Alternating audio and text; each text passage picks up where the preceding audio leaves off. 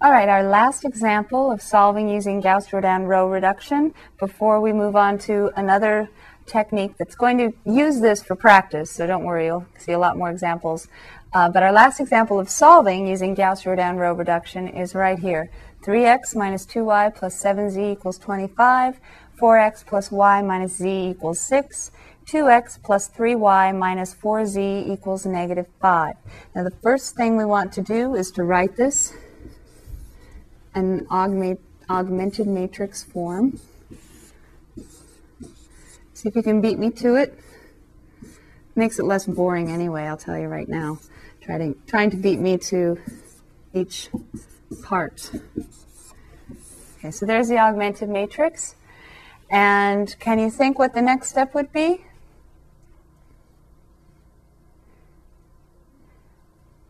Now, as you do this more, you'll probably see these ones start to yell at you or scream out at you when you first look at the problem. That's nice to have that one there. You don't have to start with a one in the first corner. Since this one is here, we're going to take advantage of it and we're going to pivot on it first. And you remember what that means? We want to get zeros above and below. So we want to pivot on this one, meaning get zeros above and below. So to get zeros above and below, what do we need? Just like with elimination, we want to take something times this 1 and add it to each of these so that we get, and we can do this in two steps, right? So that we get zeros above and below.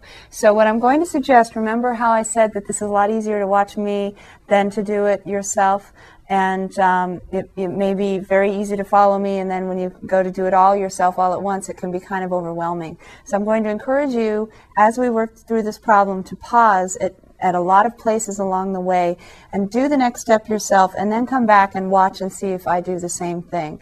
And i'll try to give you directions so that we both go in the same direction on this as well. So i'm suggesting that we pivot on this one meaning getting zeros above and below. So in the next step do the row operations needed in order to get a zero here and a zero here, and then come back and see if you've got if you did the same thing that I did. All right, so to get a zero above the 1, I need to multiply row 2 by 2 and then add it to row 1. So I'm going to take 2 times row 2, add it to row 1, and that's going to be my new row 1. So I have to do everything though. So 2 times 4 is 8. 8 plus 3 is 11, so I have 11 here. It's okay, we'll turn that into a 1 later. Then we have 2 times 1 is 2, plus negative 2 is the 0 that we wanted. And then we have 2 times negative 1 is negative 2. Negative 2 plus 7 is positive 5. And then we have 2 times 6 is 12, and 12 plus 25 is 37. So my new row 1 is from 2 row 2 plus row 1. 8 plus 3 is 11. 2 plus negative 2 is 0. Negative 2 plus 7 is 5. And 12 plus 25 is 37. So there's my first row, two, row 1. Row 2, I'm going to leave alone for now. 4, 1, negative 1, 6.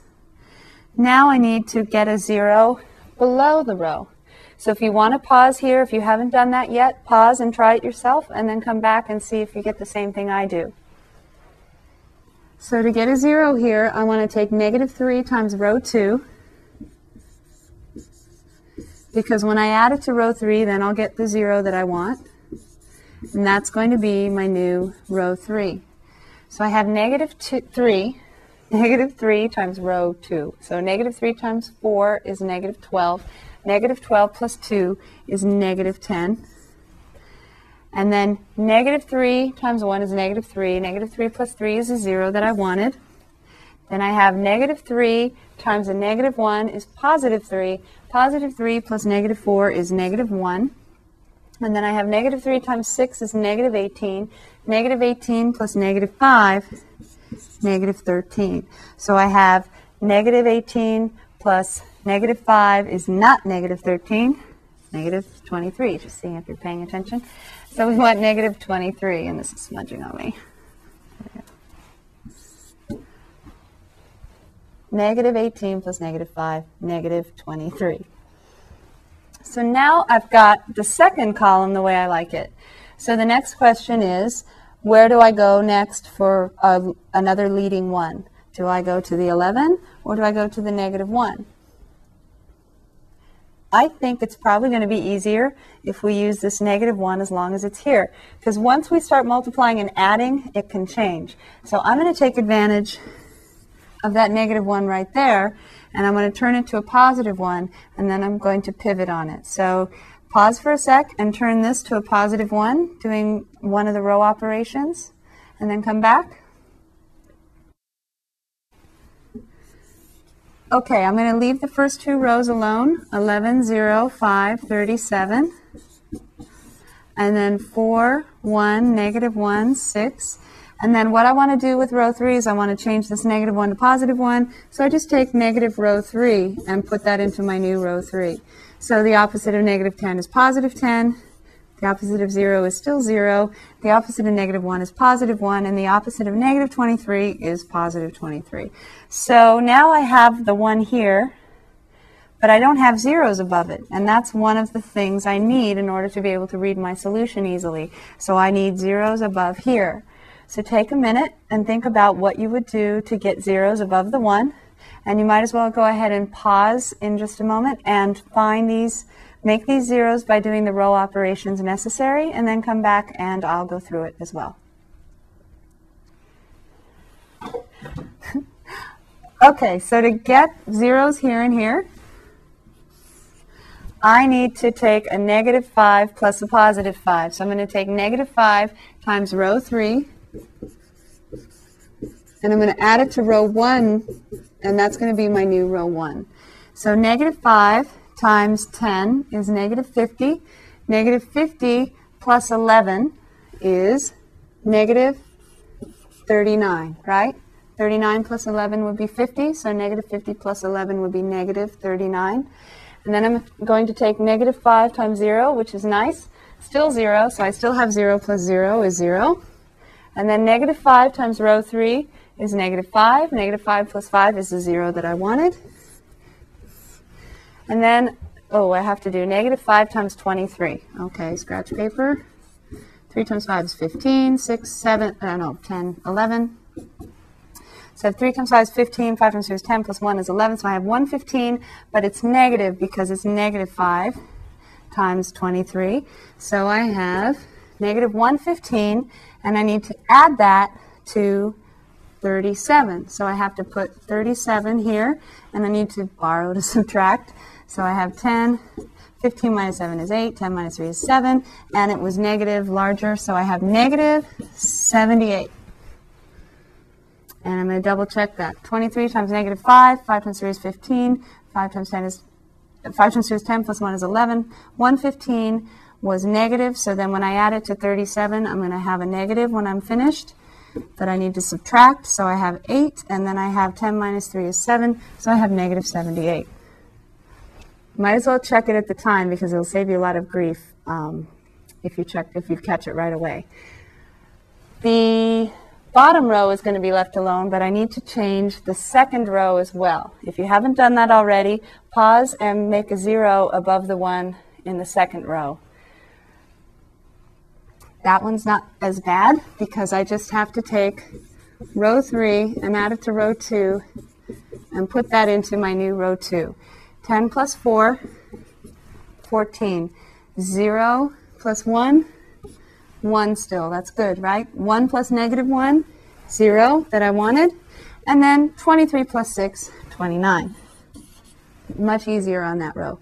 And then the last row, we're going to leave alone for now. 10, 0, 1, 23. Okay. And we have our two diagonal ones here. Now, it might be distracting to have all these big numbers over here, and it might be overwhelming to know what to do first. But if you remember, we always convert to a 1 first and then eliminate the other two by turning them into zeros. So we first want to convert that to a 1, and we're really hoping the next thing we're really hoping that when we divide by negative 39, we get something easy over here. And it's, it's actually true, isn't it? If you divide 78 by 39, it's not so bad. So what we're going to do, we're going to take negative 1 39th times row 1, and that's going to be our new row 1. Converting that to a 1. Negative 39 divided by negative 39 is a positive 1. 0 divided by negative 39 is still 0. Still 0. Negative 78 divided by negative 39 is 2. So the whole thing was, for this row, x equals 2. Now, we might as well convert these to zeros, but I'm going to use the 1 instead. So I'm going to take something times this new row 1 and add it to row 2. And what does that need to be? Take a minute and do it yourself. Okay, coming back, negative 14 added to 14 will give me 0. So I take negative 14 times row 1 plus row 2 will be my new row 2. And so I have negative 14 plus 14 is 0. Negative 14 times 0 is 0, so that retains my 1 here. 0 plus 1 is 1. Negative 14 times 0 is 0 again. 0 plus 0 is 0. And then, oh, okay, now we got negative 14. I don't want to use negative 78, right? I'm using this new row 1. So negative 14 times 2 is negative 28. Negative 28 plus 29, this row 2 right here, negative 28 plus 29 is just 1. So y equals 1. It looks like it's working out, right? Now the last one, I want a 0 here where this 10 is, and I'm going to use my new row 1. Row 1 times a negative 10 added to 10. Oops, I spoke too much. If you want to pause and do the rest yourself, go ahead. Otherwise, I'm going to do it right now. So doing it right now, negative 10 times 10 sorry, negative 10 plus 10. Negative 10 times row 1 added to row 3 is going to be my new row 3. So negative 10 plus 10 is 0, like I want. And then I have negative 10 times 0 is just 0. That's good. That retains the 0. Negative 10 times row 1 is again negative 10 times 0. So I have 0 plus 1 this time. That's my leading 1. And then last but not least, negative 10 times row 1 right here.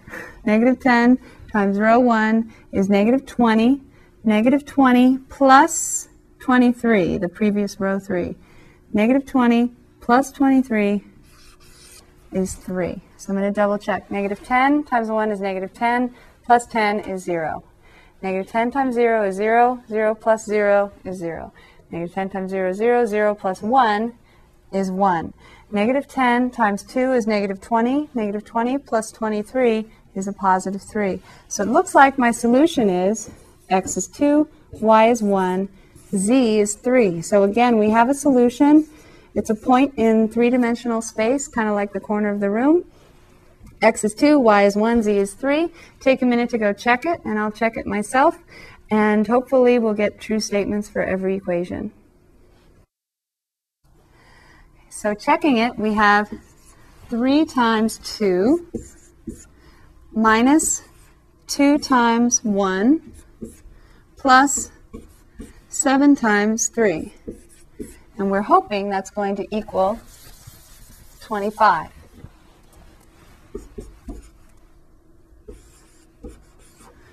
Six minus two is four. Four plus 21 is 25. Okay, next one. 4 times 2 plus 1 minus 3, hopefully, is 6. 8 plus 1 is 9. 9 minus 3 is 6. And the last one, 2 times 2 plus 3 times 1 is 3, minus 4 times 3 is, we're hoping, negative 5. And we get 4 plus 3 is 7. 7 minus 12 is negative 5. So it checks. So we have the correct solution using Gauss-Jordan row reduction.